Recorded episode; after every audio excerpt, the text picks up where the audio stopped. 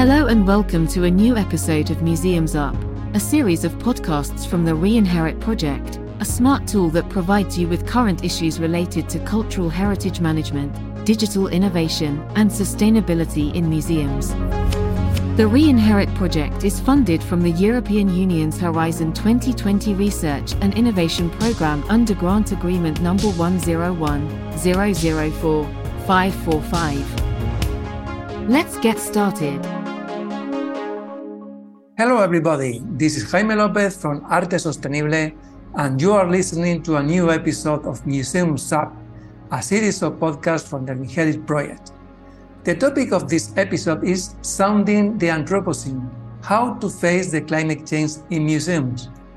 Today we have Dr. Soren Brothers, highly respected ecologist and climate change expert, currently serving as the Allan and Helaine Shiff Curator of Climate Change at the Royal Ontario Museum in Toronto.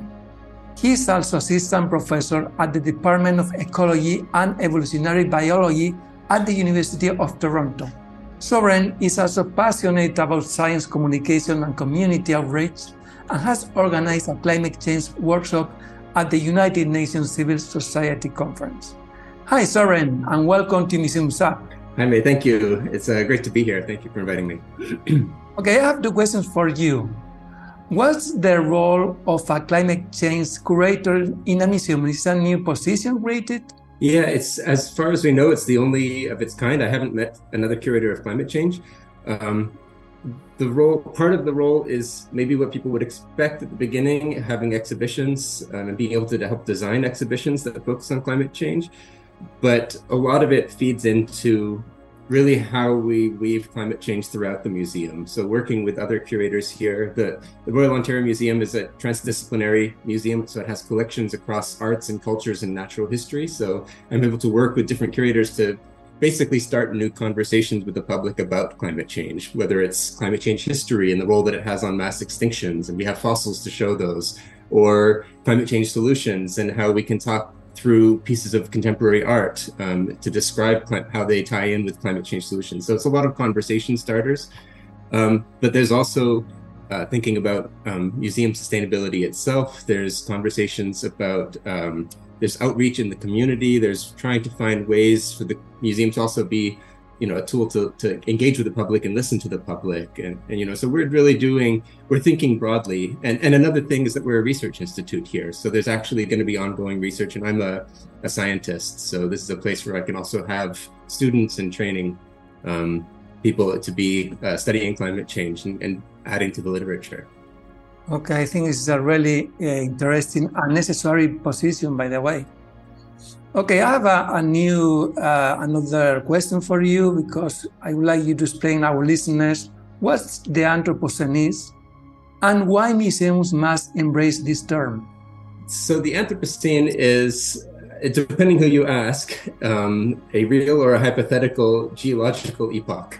Uh, it's not accepted yet by geologists, um, but it's generally discussed as the new era or, or epoch of human impact on the environment. And beyond that, it also depends who you ask, and anthropologists might disagree and with um, biologists or different people about when did we change the global system and how did we change it and what is the best defining point. So some people might go back and say it happened already 10,000 years ago with fire spreading around the planet by people. Uh, some people say it, it, might happen in the future with uh, in terms of the Holocene extinction, and if we bring in a new sixth mass extinction that that really becomes you know ma- massive, seventy five percent loss of life uh, of species on the planet, then it could start there.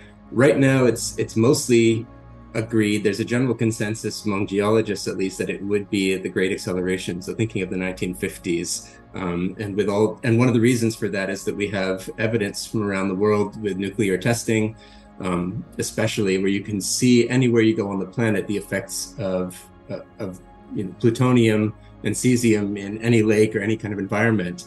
And you can see that record. You can see when when we also signed the Non-Proliferation Treaty and a drop in that. And that's a really nice tool to say this is a human impact that has affected the entire planet. And of course, it just agrees in time um, with this upscaling, the rapid acceleration of greenhouse gas um, combustion, climate change, upscaling, then all of these other things, plastics production, all of these things happened in the 50s.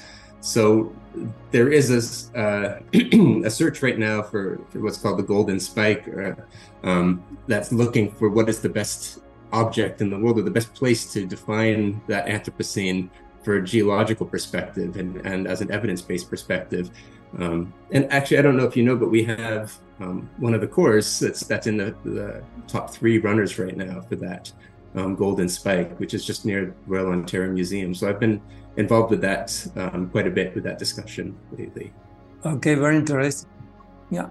And I didn't actually answer the second part of your question, but I can go. Which, yeah, yeah, it's about yeah.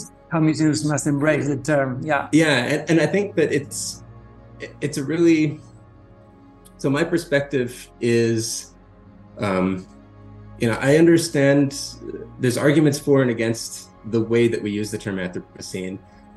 I I actually don't feel strongly that people should all be forced to use it in the same way, and I can see issues with the term Anthropocene, saying that, um, you know, we. I mean, Anthropocene. It's you know, it means the human epoch basically, and if we're defining humanity as the worst things we were kind of doing in the 50s and nuclear testings, I can see there's almost a misanthropic aspect to that.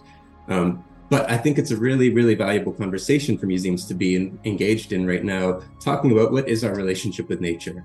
Um, and one of the things, for instance, that I like with the golden, with the potential golden spike uh, core from Crawford Lake that we have here, is that the impact on nature that we can see in it begins in the 1200s with indigenous farming. And, and so we can actually see that change from pre-Columbian uh, local agriculture. And there's nice conversations to have about what does it mean to relate to the planet. Um, and then there could be also downstream legal implications if we have in the 1950s. So there's a lot of different conversations in there. But I think, you know, for museums who are thinking about um, about the relationship between humans and the environment, this is this is the conversation right now. And i think it's a really important conversation and discussion to be having and and and a lively one where people can bring in different perspectives to really get an idea of what does it mean to be human in our relationship with the planet i think you're right it's important to make people visitors of museums to reflect about that concept and maybe some museums could change the, the terms you know they are addressing in their exhibitions and to introduce Anthropocene right in order to people to think about what's that, what's our role in, you know, in nature, in the future. So yeah. Okay, Soren. So thank you very much for your input. Yeah, thank you so much. We hope this episode has provided you with valuable information about museums and climate change. Thanks for listening to Museums Up, a podcast for the Reinherit Project, and stay tuned for the next episode. Reinherit redefining the future of cultural heritage. For more information about the Reinherit project, go to reinherit.eu and check our social channels. Reinherit, make it your own.